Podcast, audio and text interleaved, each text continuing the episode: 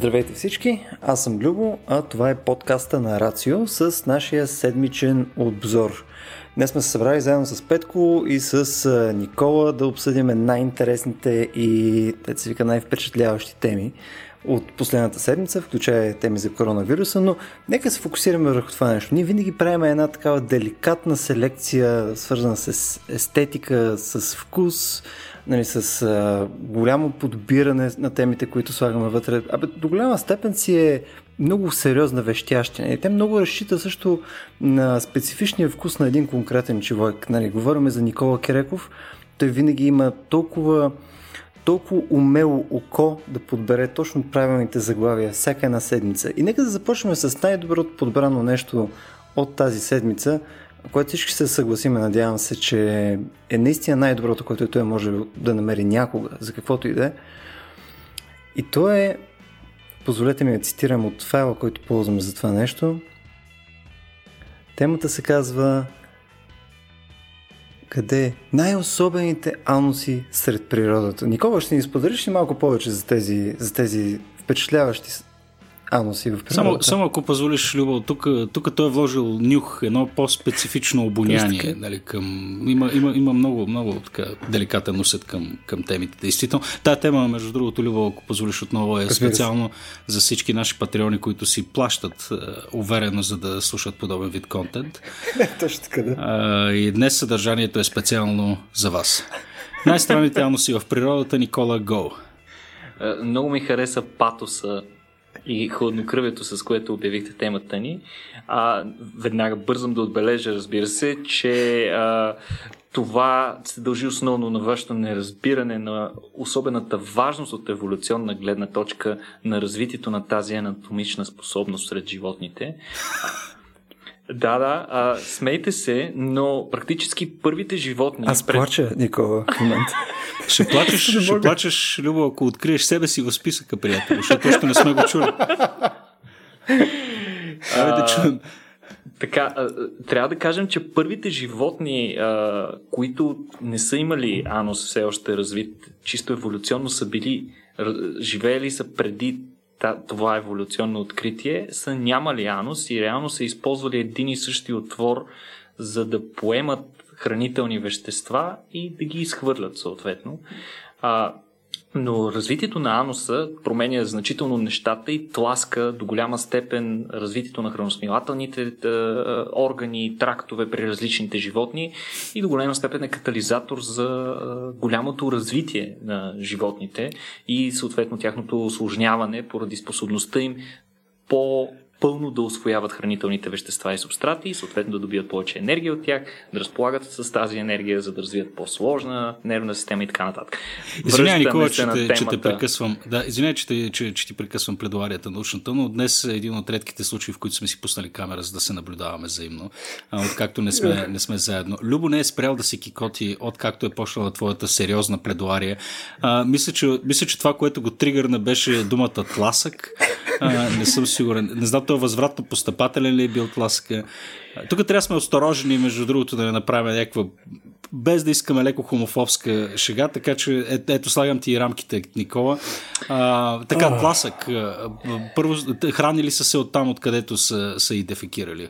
Нататък как се развили да, нещата? Ето, например, например, един такъв пример за такова животно, което няма анус, е, а, за него си говорихме, когато беше темата за кърлежи, между другото с а, Огнян Миков, като той доста м, така предумишлено завърши темата за кърлежите, като спомена за едни микрокърлежи, микроакари, които живеят по повърхността на кожата на лицата ни, а, на всички от нас и така живеят вътре в космения фоликул и обикновено прекарват повечето време в кухината на космения фоликул, където, се, където основно нощуват, така да се каже. В смисъл, те основно през деня са скрити там, но през нощта излизат на повърхността и ядат така остатъци от а, мъртви епителни клетки.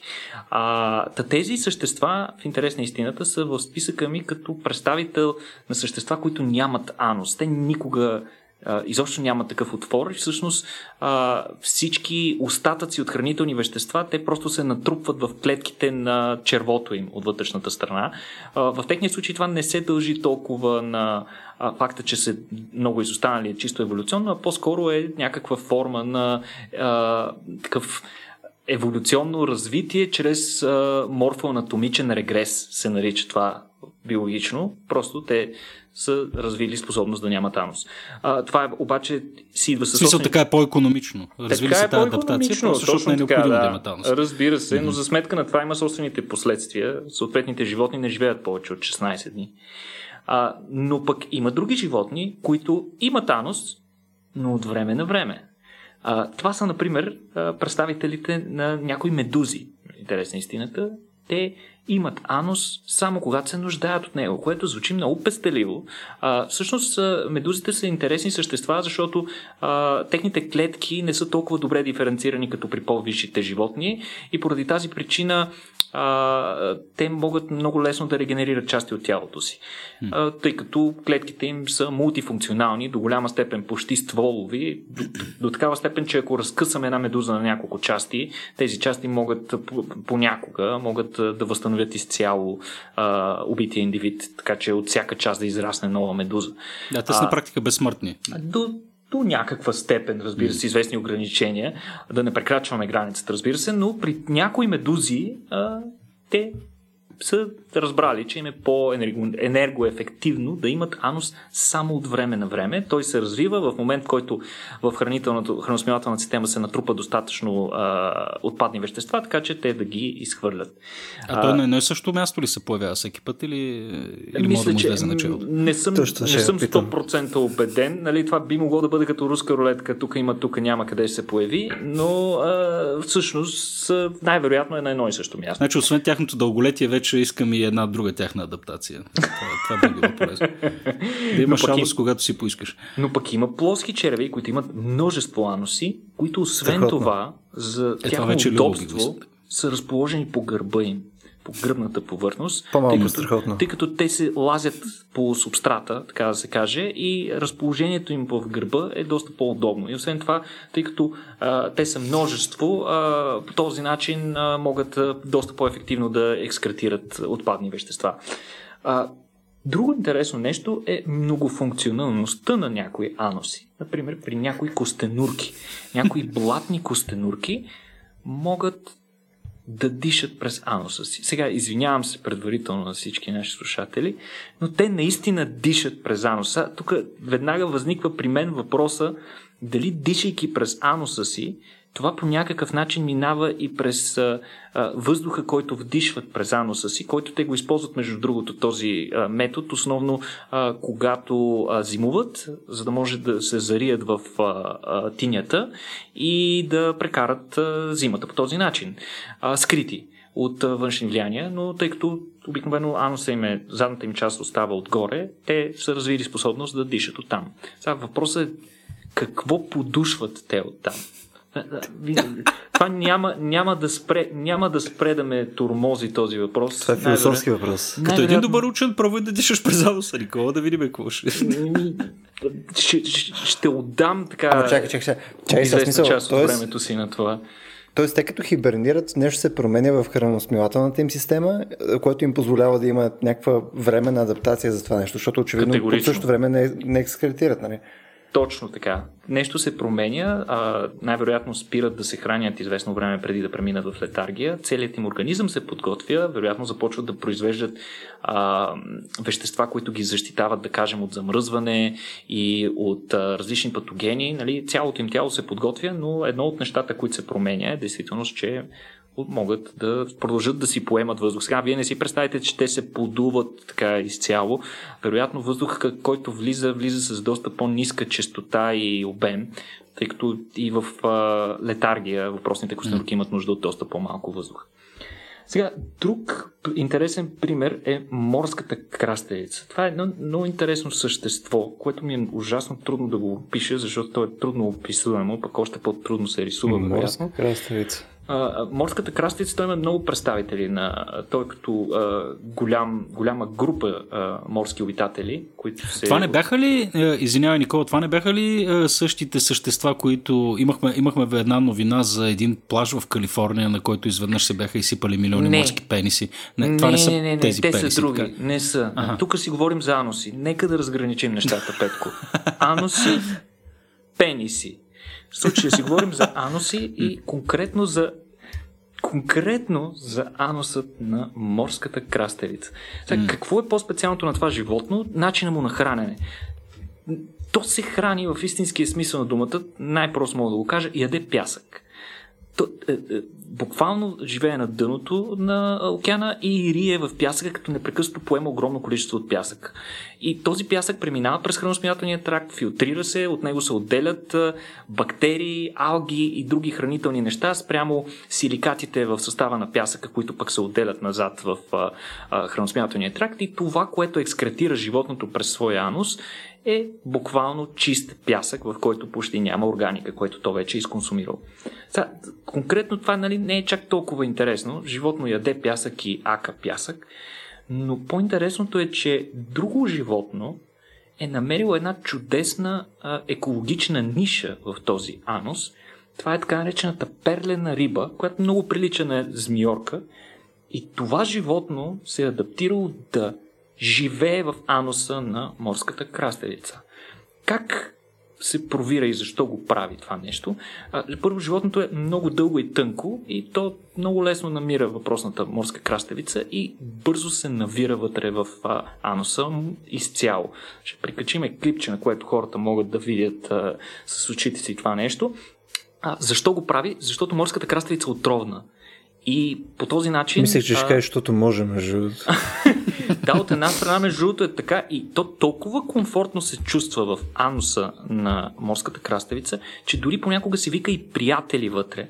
Идват други а, перлени риби вътре, които също се навират и си подават само муцунките отпред и гледат доволно, защитени от а, своите хищници, а, като дори има свидетелства, че а, въпросната а, перлена риба може и да копулира в ануса на морската краставица. Големия проблем е, че понякога като влезе, тя и започва да се храни с вътрешностите на морската краставица, което може да е известен проблем. Но пък морската Какъв краставица. Е този кошмар за Бога. Морската Човек, краставица... природата е ужасна. морската краставица, за щастие, е нише, съществува и много бързо регенерира своите части, така че каквото перлената риба отхапала бързо се оправя. Минаваме на следващите интересни същества с доста по-интересен анус. Това са ламантините, по-известни като морски крави. Това са едни много интересни същества, а, които са от а, групата на а, сирените, на морските сирени. Това не са митичните създания в а, гръцката и римска митология. Това са а, едни същества, които са а, практически морски а, и водни бозайници. А, те, за разлика от делфини и китове, имат едни такива м- по-прилични на плавниците на тюлен израстъци а, и опашката им е такава раздвоена, подобна на тюлен, но като форма са по-особени. Какво е интересното за, за тях? А, конкретно в случая техният анус а, не е най-интересната част и по-интересен е факта, че те могат много лесно да регулират състава на газовете в храносмилателния си тракт. В, в, тъй като те се хранят, пасат а, а, морска трева и а, пасейки тази морска трева, обработвайки се вътре в храносмилателния тракт, от нея се отделят много, множество газове, които буквално издуват храносмилателния тракт, което обаче е предварително устроен да поеме това налягане. И всъщност те използват количеството на тези газове в червата си като регулатор на плавателността. Така че в моментите, в които им се налагате да се гмурнат по-надълбоко, те могат да освободят част от налягането, така да се каже, част от, от количеството газ в а, червата си, за което да им позволи да се гмурнат на голяма дълбочина. От друга страна, пък когато газът е в по-големи количества, те могат а, доста по-свободно да си плават така на повърхността. Как са го установили учените между другото, като са предизвикали а, предизвикали са запек в а, животните, при което те не са можели да се гмуркат. И след това, като им дадат лаксативи, съответно те са възвърнали способността си да се гмуркат. Което е изключително интересен научен подход, трябва да признаем. И И, и любимия ми пример сега е за южноамерикански, един вид южноамерикански скорпион. За Бога, Петко, скриншотни лицето на Никола в момента. Просто искам това Той за... през цялото време, докато говореше за тях, гледа с един стъклен поглед в далечината, между другото. Да, да. да. Това е, това е пократително. Просто, да. Южно, един конкретен вид южноамерикански скорпион, какво е по-специфичното при него е, че той е класически скорпион си представете, такъв както си го представяте, но просто по-дребничък. По-интересното при него е, че анусът реално е разположен върху жилото му. Сега, това на пръв поглед леко изменя представата ни за анатомията на един скорпион, но като цяло не води до съществена промяна в начина на устройство на въпросното същество. Сега, проблема при него е, че а, то има способност да губи опашката заедно с жилото си в случай на опасност. Ако бъде нападнат, примерно, от някое животно, което се опитва да го изяде, по същия начин, както гущерите губят опашката си, за да объркат хищника, който се опитва да ги атакува и да се измъкнат, по същия начин и скорпиона може да загуби опашката заедно с жилото си, за да се измъкне. Сега големия проблем е, че гущера, при гущера това няма големи последствия, но при скорпиона има съществен орган, анусът в жилото и той го губи. Това нещо имат възможност да го правят само мъжките представители на този вид. И проблемът е, че тази загуба не е без по своите последствия, разбира се. И това, което се случва при тези животи, че те наистина се измъкват, но пък не се измъкват напълно от смъртта, просто я отлагат с времето. Отлагат я обикновено с, с няколко месеца. А, проблемът е, че с времето те продължават да се хранят, разбира се, с по-малка плячка, тъй като вече без жилото си не могат да повалят а, а, голяма плячка, но те продължават да се хранят. Проблемът е, че без анус а, раната, която остава, зараства и те нямат изобщо изходен отвор. Следствие на което вътре в организма им се натрупва огромно налягане. И буквално те от време на време освобождават това налягане като, като под формата си го представят на микроексплозийки, при които те продължават да губят още членчета от тялото си, докато накрая, разбира се, умрат, за съжаление. Но е чудесна демонстрация как еволюцията все пак е развила способност да а, животно да продължи да съществува а, дори без съществени части от тялото си, че дори два месеца повече живот са важни от гледна точка на еволюцията. А то зависи пропорционално колко е на, на живота на животното, нали? смисъл, защото два месеца може да е съществена част от живота на животното. Добре, тук е смисъл, надявам се всички сме на една и съща страница, като казвам, нали, че много се радвам, че моят анус не работи по същия начин, по който този на скорпионите или на морската краставица или някои от останалите чудесни примери, които Никола описа. Тук мене ми изкача между един такъв леко свързан въпрос – не, не, в момента, в който примерно ние решиме да пътуваме някъде в космоса, примерно, и примерно отишли сме на Марс, не, не, и трябва да дефекираме по какъв начин, примерно, ще се справяме след това с този отпадък. В смисъл, ако това дали ще се преработва, дали ще го ползваме за фертилайзер, мисъл, какво може да правим, примерно, с такъв тип неща? При всички случаи на дълги мисии а, ще трябва по някакъв начин да а, освояваме а, тези отпадни вещества, тъй като а, обикновено дългите мисии, си представете дни космически кораби, които са в откритото пространство, те не могат да бъдат зареждани с а, допълнителни вещества и, и, и ресурси, така че всеки ресурс там е важен. Това, което за нас е отпадък тук на планетата, реално е ресурс. То практически е ресурс и на, и на планетата, тъй като съдбата на изпражненията ни съвсем не е те просто като ги изхвърлим и като пуснем водата на туалетната, те просто да изчезнат. Напротив, те а, отиват а, и влизат в, а, нататъка в а, хранителната верига и в някакъв момент се рециклират в а, природата. Подобни а, намерения имат, разбира се, и космическите агенции а, в интерес на истината, дори на Международната космическа станция. А, урината на астронавтите а, бива филтрирана и преработена по специален начин, а водата, която остава, се филтрира допълнително и се използва за допълнителни цели, като не съм сигурен дали конкретно астронавтите я пият, но със сигурност се използва за допълнителни цели многократно. Същото вероятно се случва и с а, изпражненията, които а, биват а, дехидратирани напълно доколкото е възможно това, а пък останалите вещества, които остават, предполагам, че се съхраняват, но в бъдеще на някакви по-дълги мисии, вероятно тези вещества ще бъдат влагани отново под някаква форма в кръговрата на кораба, като например да се използват като а, като занаторяване на някакви а, оранжери на борда на кораба. Да. Иначе, е, любопитно е какво се е случвало с а, изпражненията, да кажем, е, по време на мисията Пол. А, и, и, в интерес истината имаме добри данни за това какво точно се е случвало а, а, с, с изпражненията и отпадните вещества, които са останали след астронавтите. Специално за всички любители ще прикача една много интересна статия, където може да разберете повече за това. И аз ще дам само няколко данни около, 9, около стотина турби с а, човешки отпадъци са останали, оставени на 6 локации по повърхността на Луната, на локациите, където стотина са били... турби? Точно така. Те са, а, те са а, били в едни специални турби се групират, като между другото капсулата, а, лендера, където астронавтите а, с който кацат и където го обитават, където почиват от време на време, когато имат, да кажем, дълга мисия. А, той има специални а, отсек, специален отсек, в който въпросните турби се поставят и след това има специална система, която ги катапултира извън кораба. Така че дори на някои от най-известните снимки, между другото, с участието на, а, на Бъс Олдрин, на Армстронг, можем да видим, а, можем да видим в а, далечината, буквално под лендера, как има две турби вече катапултирани с а, отпадъци, които са останали след тях.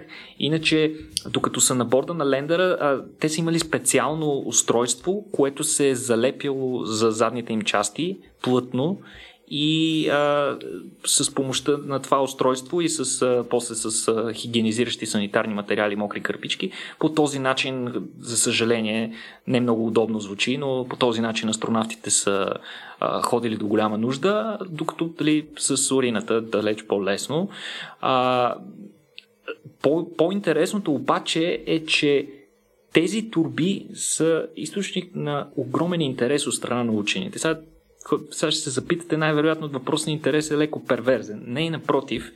Учените много искат да разберат, тъй като Никой тези... не се запита това. Тъй като, тъй като в човешките изпражнения, около 50% от масата на човешките изпражнения се състои от бактерии, между другото. Останалите са разни остатъчни хранителни вещества. А, въпросните бактерии представляват, може би, единствените живи същества от стотици милиони години, или не се знае дори може би от създаването на Луната, които са попадали на нея. И, и, и учените им е много интересно каква е тяхната съдба, какво се е случило с тях. Най-вероятно те са умрели, тъй като става дума вече над 50 години а, те са на повърхността на Луната. Но... Чакай малко обаче, тези труби не са ли херметически затворени по някакъв начин да бъдат изолирани въпросните бактерии? Или, да, те или са хермети... херметически затворени, са, разбира се, но има редица експерименти, които показват, че в херметически затворени съдове а, може да се извършва някакъв кръговрат на веществата, ако има необходимия видов състав на бактерия. Пък а, mm-hmm. в а, изпражненията на човек има над хиляда вида бактерии и не е ясно какво точно се случва. Сега условията на повърхността на Луната са ужасни. Микроастероиди, огромни вариации на налягането, особено е, между дневната и нощната температура може да варират между 120 и минус 140 градуса, така че там има и, и промяна в налягането, така че тези турби най-вероятно някаква част са се пръснали.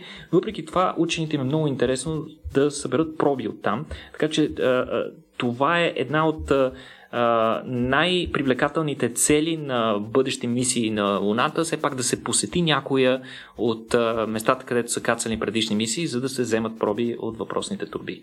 Това е лунна находка, бе, човек. Пократително.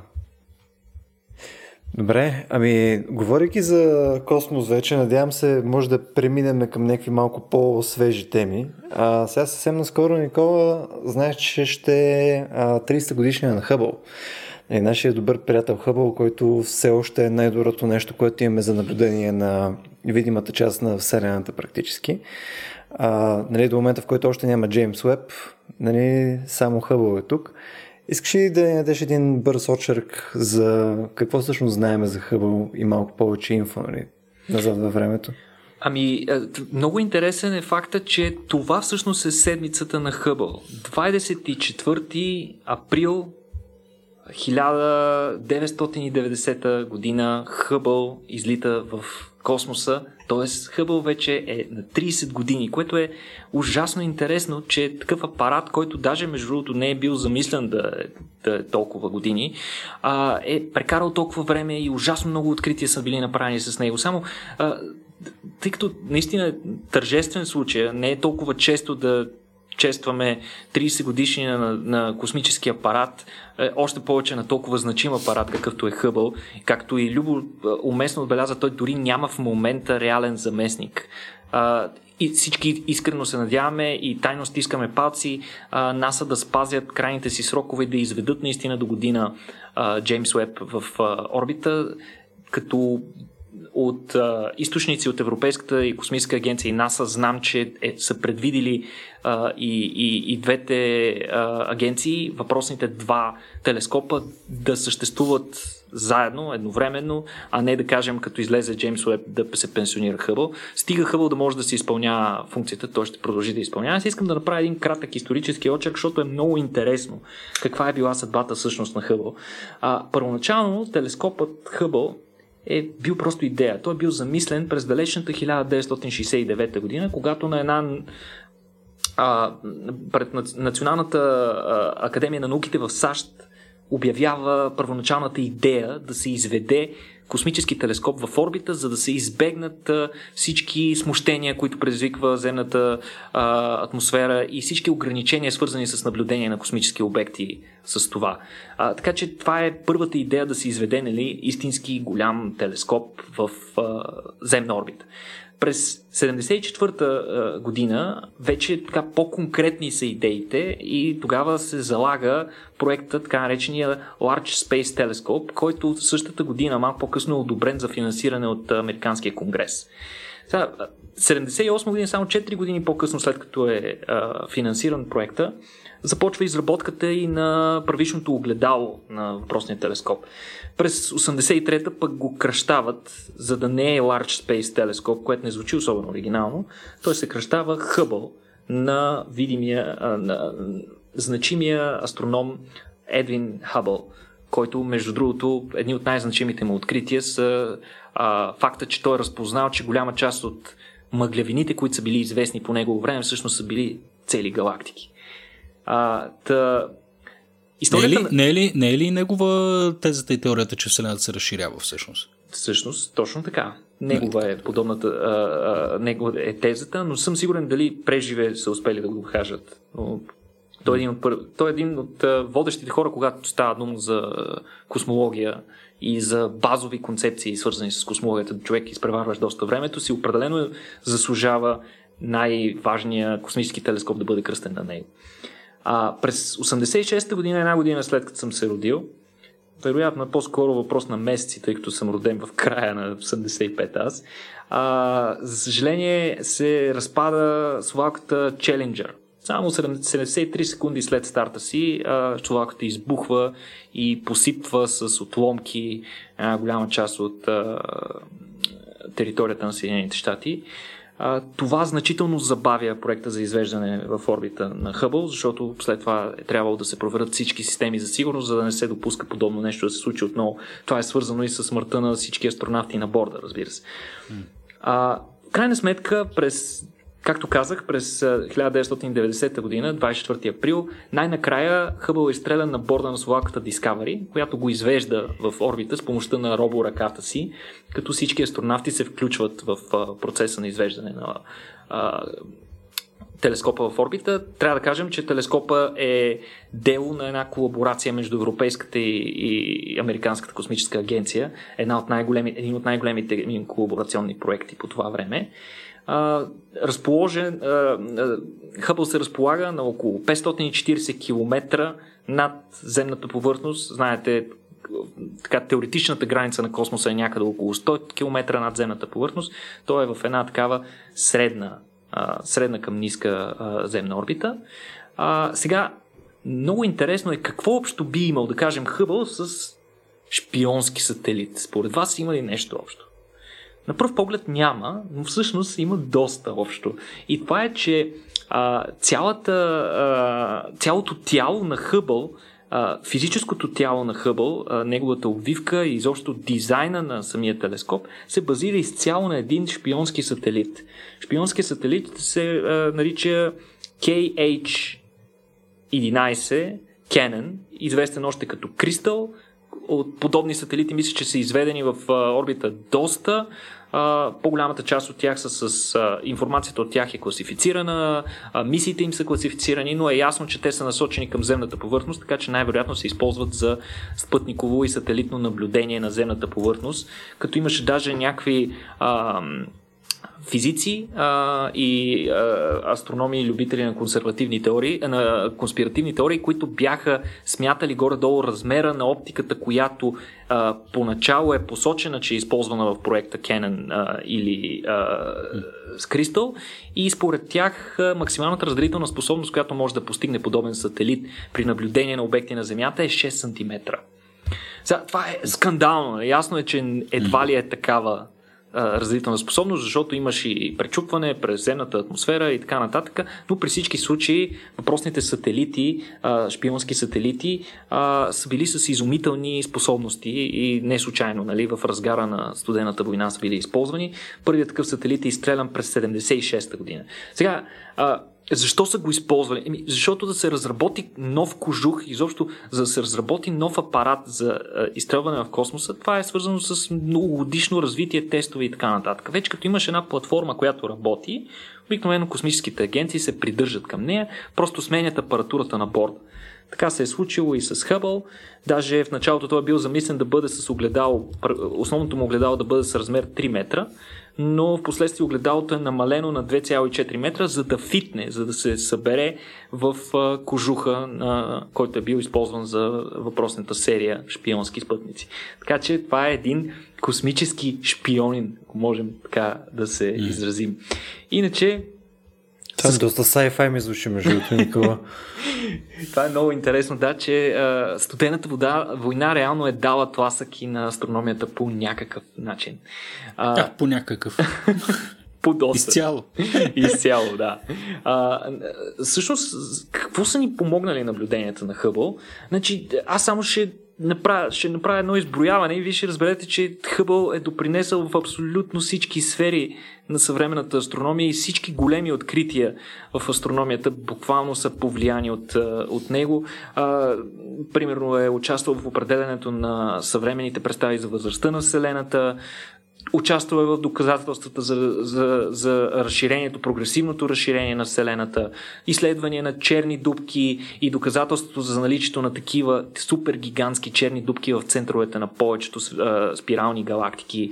А, също така участва в изследването на тъмната материя, растеж, сливане и развитие на различни галактики, раждането, смъртта на звезди, изучаване на планети и, и, и сателити, това говорим в собствената ни Слънчева система, едни от най-добрите а, снимки от обекти на Слънчевата система, с които дори всеки от вас познава и най-вероятно са ни запалили по астрономия, а, са направени най-вероятно с а, телескопа Хъбъл. Освен това той помага и за намиране и изследване на екзопланети, т.е. такива планети, които са вече в извън а, слънчеви а, системи, а, планетарни системи.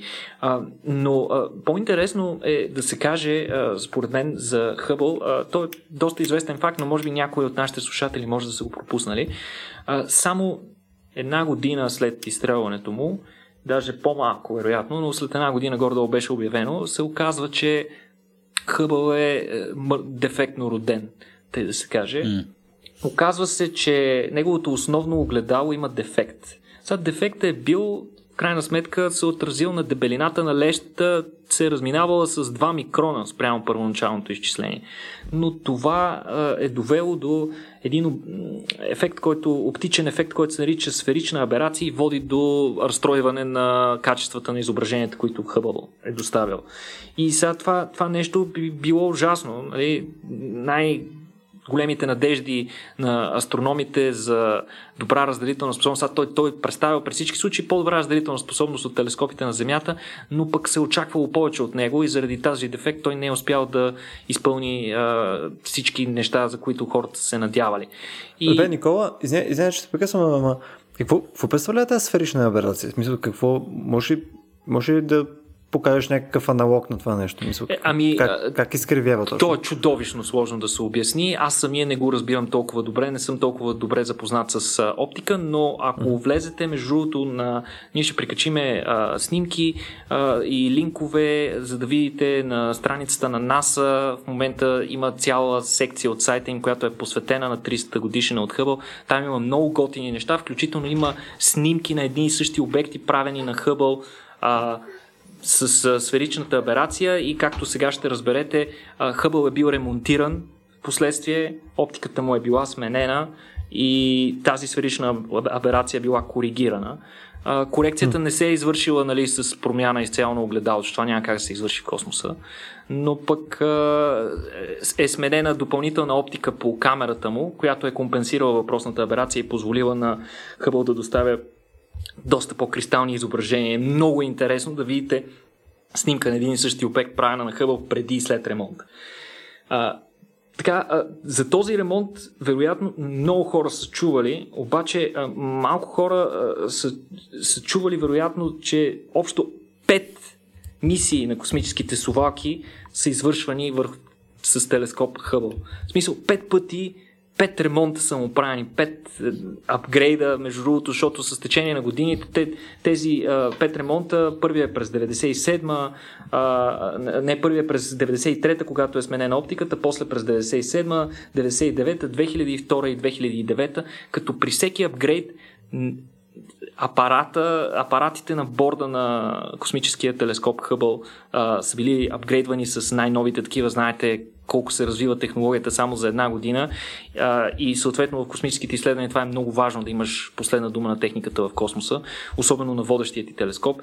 А, по, по, по-интересен е, е факта, че а, с течение на времето някакви части на, на Хъбъл са се амортизирали, например той е започнал с 6 жироскопа, като за да функционира, той е само необходими 3. И сега хората са сложили два пъти повече, за всеки случай. Обаче през 99-та година, това е след първия ремонт, през 99-та година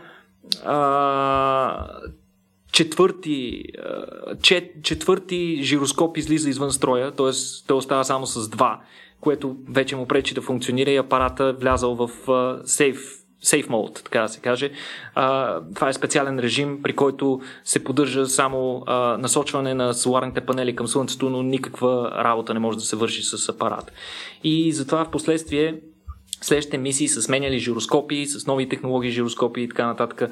Между другото, през 2005 година, между двата последни ремонта, учените измислят начин на телескопа да работи с два жироскопа. В интерес на истината нали, неволята води до интересни открития, само и само да продължат да използват а, апарата. А, иначе, а, совалките, особено при първия полет, между другото, след като при първия ремонт, след а, извършването на ремонта, совалката, освен това е хванала и е вързала телескопа на буксир и го е изтеглила на по-висока орбита което между другото е много важно, защото точно тази маневра е осигурила дългия живот на Хъбъл и е попречила нали, неговото прогресивно спадане в орбитата да доведе до изгарянето му в атмосферата. Иначе при, последния, при последната мисия с совалката Атлантис към Хъбъл е прикачено устройство, чиято роля е да го деорбитира, когато окончателно приключи живота на Хъбъл а, такъв един а, своеобразен solid booster, нали, двигател на твърдо гориво, с помощта на който а, Хъбъл ще завърши живота си в атмосферата на Земята, откъдето е дошъл.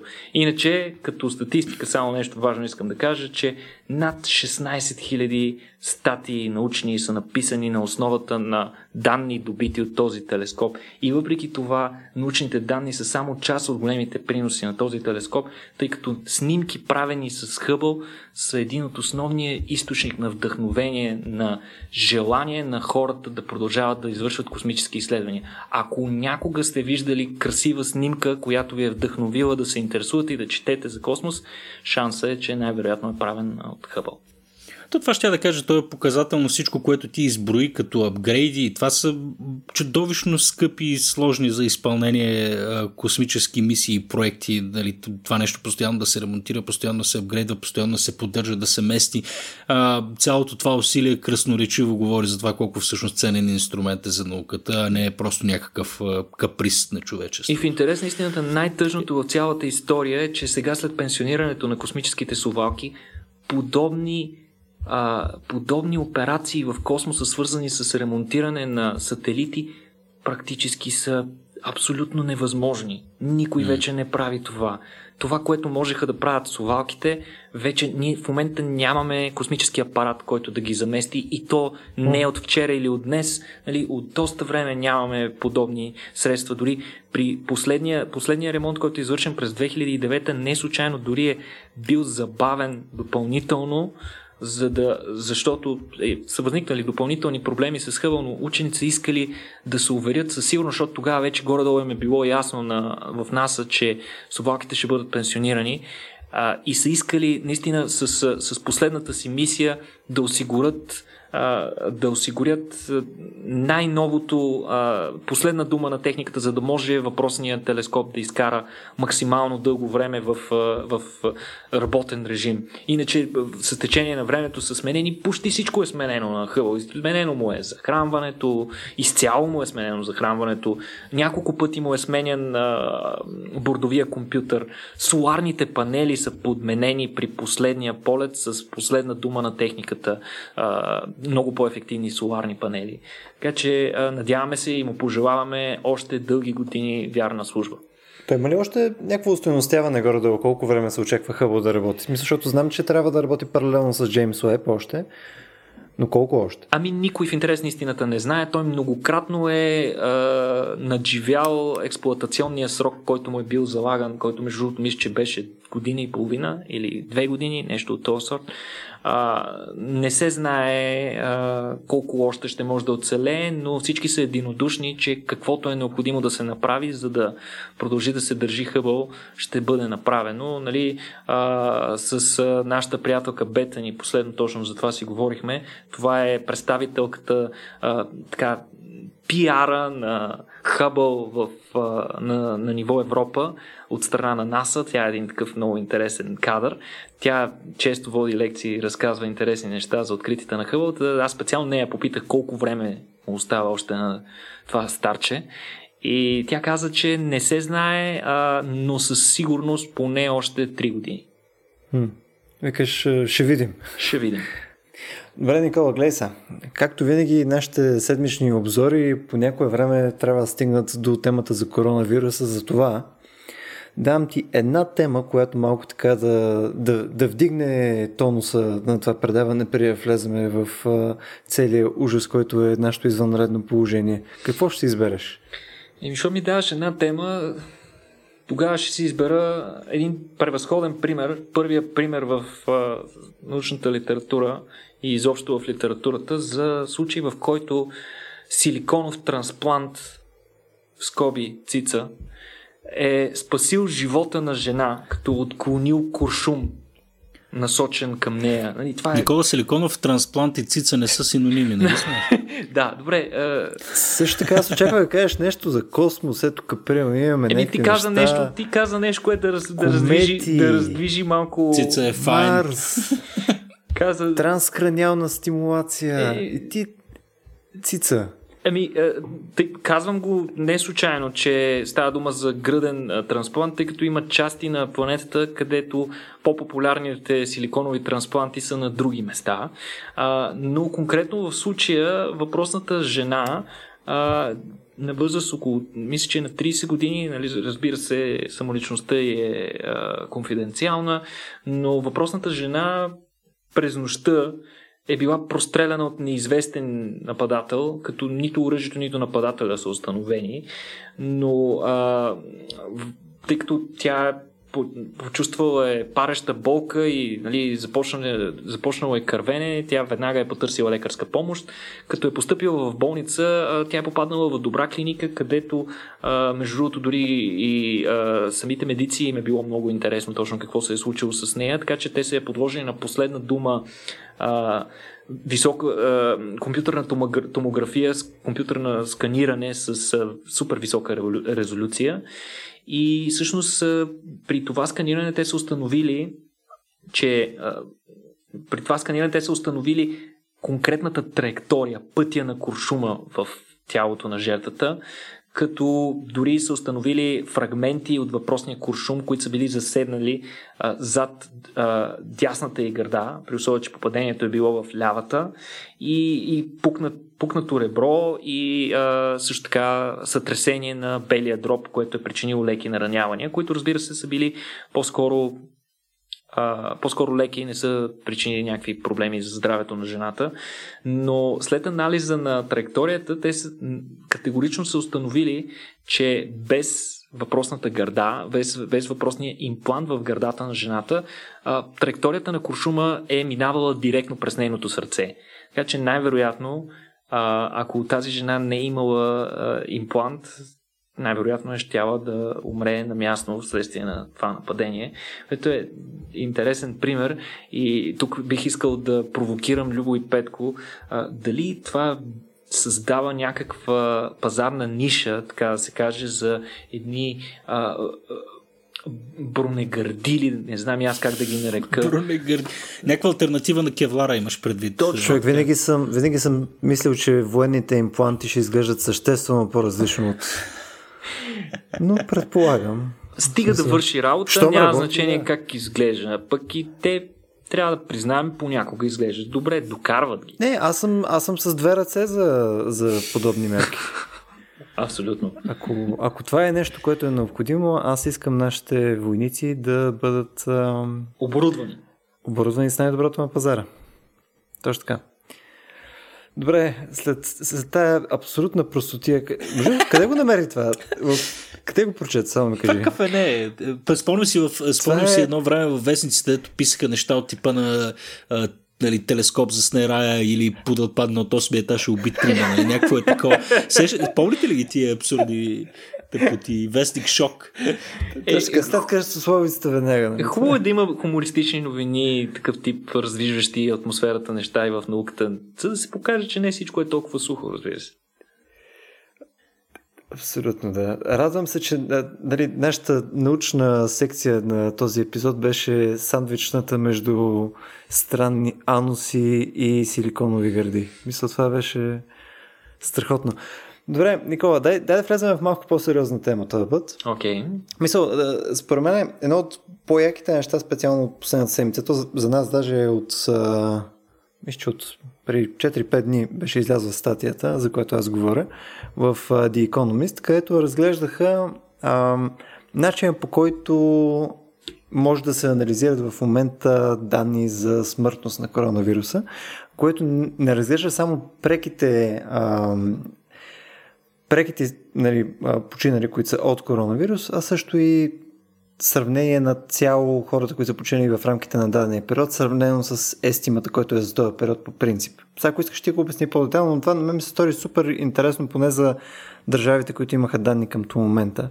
Тъй като изглежда, че може би има някакъв а, друг по-тих проблем, който не се виждал от тези данни, които гледаме ежедневно практически. Да, това, това, това беше голям проблем. А, още с, с, с така, голямото избухване на епидемията в Европа а, стана ясно, че до голяма степен това, което получаваме като официални данни за смъртността а, вследствие на, на заболяване с а, вируса, а, може би не е съвсем реално. В смисъл, може би смъртността е някаква част от смъртността се пропуска. Причина за това е факта, разбира се, че а, особено в Италия, това се наблюдаваше първо там, когато а, болниците бяха а, вече тотално загубиха потенциала си да приемат нови пациенти, въведаха ужасяващи а, изисквания, като например пациенти над определена възраст, мисля, че беше над 65 години, особено такива с хронични заболявания, изобщо не биваха приемани а, тежките случаи, ми бяха отпращани към домовете си а, тъй като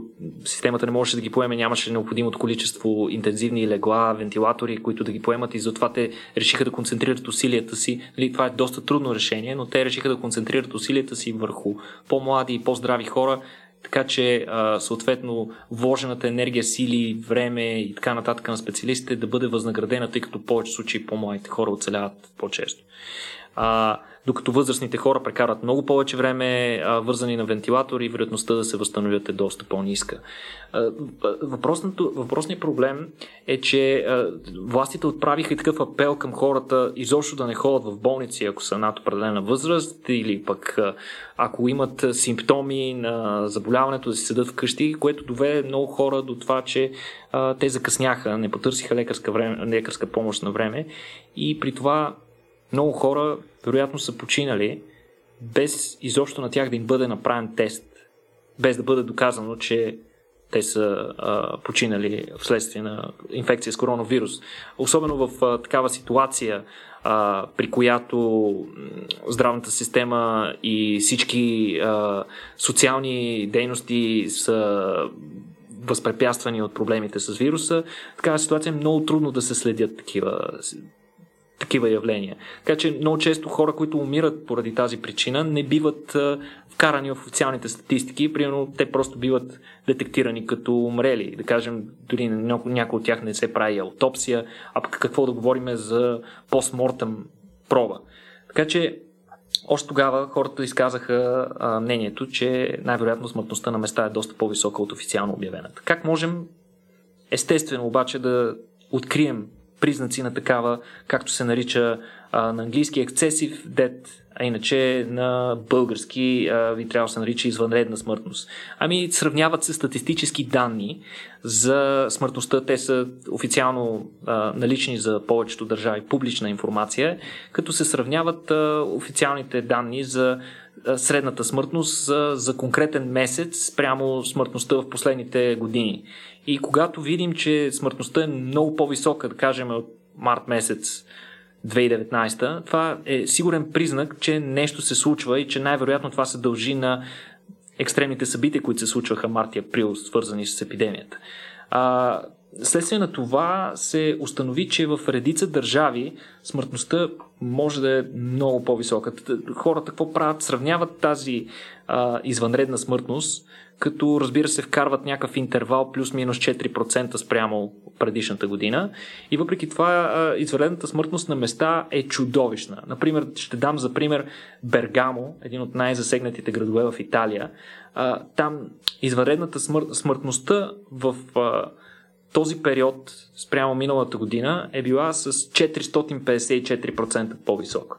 Това е умопомрачително. В смисъл, това е почти 5 пъти по-висока смъртност от тази, която се наблюдава за миналата година. И отново в, в Италия и в Холандия учените сравняват какво е количеството на тази извънредна смъртност спрямо официалните данни и това показва, че официалните данни поемат едва 50% от случаи.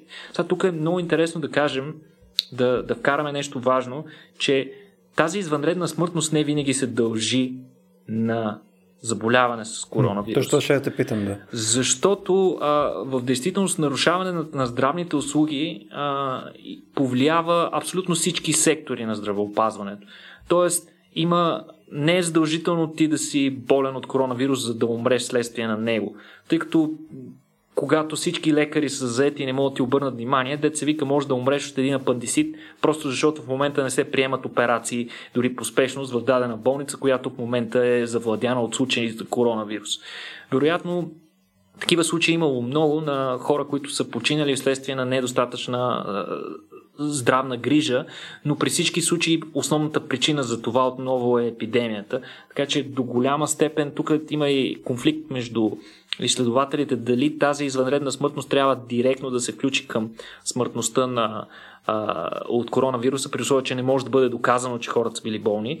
Но моето лично мнение е, че а, толкова ясни показатели за извънредна смъртност ясно сочат, че а, вируса се отразил и тези хора, вероятно не малка част от тези хора, сигурно са щяли да, да оцелеят, ако са получили навременна и адекватна а, грижа. Иначе в, а, в а, развитите държави, а, да кажем в, а, в Германия, в а, Штатите, в интерес на истината, в Штатите извънредната смъртност спрямо официално а, обявената е, се разминават съвсем малко, така че данните там най-вероятно са много точни. Сега тук големия проблем, по който щатите нападат Китай, например, е, че смъртността в Ухан най-вероятно според а, американците е укривана умишлено от страна на китайските власти, като те дори нарочно са подменили данните, които официалният соци... социологически институт обявява за смъртност, за да прикрият огромна смъртност, която се е случила в,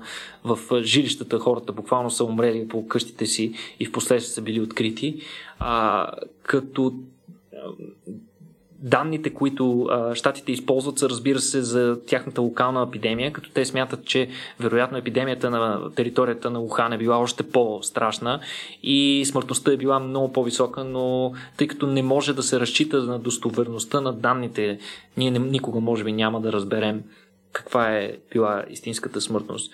Голям проблем са и развиващите се държави, в които пък а, дялът на тази извънредна смъртност спрямо официално обявените, този така геп, този, тази дупка в данните е още по-голяма поради неспособността им те да детектират на време случаите, кои, смъртните случаи, че причината за смъртта им, като например данни в Индонезия показват, че само 5% от тази извънредна смъртност, тази смъртност над нормалното, е успяла, е, е, е била реферирана към а, COVID-19. Най-вероятно при останалите случаи, тук става дума примерно за 1600 човека, над 1600 човека извънредна смъртност на територията на Индонезия, докато официално обявената смъртност на страната вследствие на COVID е само 84 човека, което означава, че едва 5% от тази извънредна смъртност, което е силно нереалистично. Jesus. А принцип от този тип данни имаме ли за България в момента? Защото аз, доколкото виждам от сатите на The Economist, там имат доста ограничени данни от държави, защото според зависи кога ги мерят, явно техните локални несеители там, както се водят. Имам ги, имаме данните. На различни фази ги пускат. Националния статистически институт, в момента ги, съм ги отворил пред себе си и а, ясно се вижда, че няма големи колебания между средната смъртност за последните а, седмици. Даже в интерес на истината, смъртността а, през 2020 година, през а, първите, първи един месец, през януари месец е значително по-ниска, отколкото тази през 2019. Нямам идея на какво се дължи, което означава, че при нас определено епидемията а, е доста по-овладяна, няма свободно разпространение и, и както и данните сочат, а, нямаме много смъртни случаи и най-важното нямаме скрити смъртни случаи, които а, не биват детектирани от а, здравните власти. Тоест, ние сме на прав път и си вършим много добре работата, поне според наличните данни. Хм. Тя, между е доста яка графика. Трябва да я сложим също днес и аз също го отворих за последните 15 седмици. Иначе аз искам да използвам така паузата в а, потока от мисли в а, главите на Любо и Петко, за да вкарам един космически факт тук при короната. А, аз може би и преди съм посочил, че една от най-интересните книги, която през последно време, последно време съм чел, между другото, още не съм я прочел, защото нямам никакво време последно време да чета книги, но от време на време отварям така и прочитам. А, та, книгата се казва Адастра, иллюстриран наръчник за напуснем планетата на Далас Кембъл. Искрено препоръчвам на всеки, който се интересува от любопитни, малко известни факти за космоса. Книгата между другото се продава и в а, а, магазина, онлайн магазина на Рацио, може да си я поръчате оттам. А, сега, интересен факт, който разбрах аз, докато четох, е за мисията Apollo 7 Значи, Apollo, Apollo 7 е една от а, първите мисии а, в а, първите мисии, с, които са били на, с цел, разбира се, Луната, много преди успешната мисия Apollo 11 и тя е била по-скоро да се тестват системите на борда, дали всичко е точно. И тя е била с а, екипаж на борда. Но тази мисия, която е, се е случила през 1968 година, е първия пример за настинка в космос. И от тримата астронавти, двама са били болни. И са били доста болни в интерес на истината. А, Което минали път бяхме си говорили с теб, между другото. Да, а, между другото, затова, затова веднага се сетих как се случи, така че прочетах нещо, което отговори на въпроса, който ми зададе тогава. Между другото, хората са прекарали доста време, мисля, че 10 на дни бяха изкарали в орбита. А, всъщност не в орбита, те мисля, че даже са били на далечна орбита или пък около Луната бяха, трябва да проверя, не си спомням. А, но Прекарали са доста време в а, космоса и са били, не са били много добре двамата астронавти. Обаче много ми хареса, ще, ще цитирам една от репликите на един от астронавтите на Уолтер Кънингъм, който казва, който е съобщил на, на Хюстън, на контролния център на полетите, е съобщил We are, we are up to our asses in used tissues. Така че. С... А, а човек, те наистина как си. Те, те по някакъв начин да си бържат носовете, да. Абсолютно. И, и така че не е чак толкова чужд. Uh, не е че чак толкова чуждо заболяването на респираторните заболявания дори за космонавтите и те дори в космоса протичат по доста сходен и познат начин. И ми се надяваме, че няма да изпратиме коронавирус и в космоса и да завършим на този относително положителен тон и да оставим още малко коронавирус до другата седмица. Какво ще кажете, момчета? Еми, нека веднъж Звучи да се вместим във времето. Не знам, за разнообразие да. на хората, мисля, че и те ще го харесат. Между другото, а, ние с Никола преди един ден някъде точно записахме един епизод, който беше час и 50 минути, което беше абсолютно чудовище. Така че в момента предпочитано сме on the safe side. Mm. Точно така. Ами добре, а, в такъв случай да благодарим на всички, които ни слушаха до момента. Надявам да се извиним пак... също. За... Да, надявам се, че това започване с, с странните аноси ще бъде веднъж и само веднъж. Нали, ще ни го простят, ще започнем с други странни неща. да. А, виждате хора, опитаме се всеки неща. Нямам идея какво се случва. А, но, ако все пак това, което а, сте чули ви е харесало или съответно ни се кефите поради някаква друга причина, примерно някои от събитията ни, някои от а, другите ни видове а, подкасти, интервютата, които правиме с лектори или серията ни Vox Nihili, ето се вика, а, бивате поканени да ни съпортнете в сайта Patreon patreon.com slash raciobg. Там вече имаме близо 50 човека, които ни подкрепят под една или друга форма. Силно го оценяваме това нещо. Имайте предвид, че освен а, освен, че сте страшни пичове, ако ни подкрепите в Patreon, получавате също и достъп до нашия Discord сервер, където може да ни кажете за Бога хора, спрете да говорите за, за странни аноси, почнете да говорите за някакви смислени неща, напълно го разбираме това. Заповядайте в Discord, за да си говорим и там. А, нещо изпускам ли, Петко? Ами да, трябва да благодарим и на организациите, които ни подкрепят, на една конкретна организация, по-скоро на единствената организация, която ни подкрепя, на нашите партньори от Unicredit. А, тук Любо се винаги се справя чудесно с така, рекламата на техния продукт. Предлагат страхотни онлайн решения, работят с Apple Pay, тяхното онлайн банкиране също е, също е прекрасно. Поне Любо не се оплаква. Любо, как се справим за сега като salesperson? Не много добре май абсолютно трагично, но в интерес на истината Unicredit са пичове. Така, и че... съм прав, да.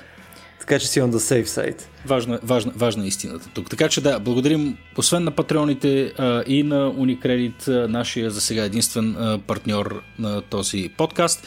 А, момчета, предлагам да затваряме вече този разговор. А, до, до следващия път. Точно така, до следващия път. Чао, Айде, чао.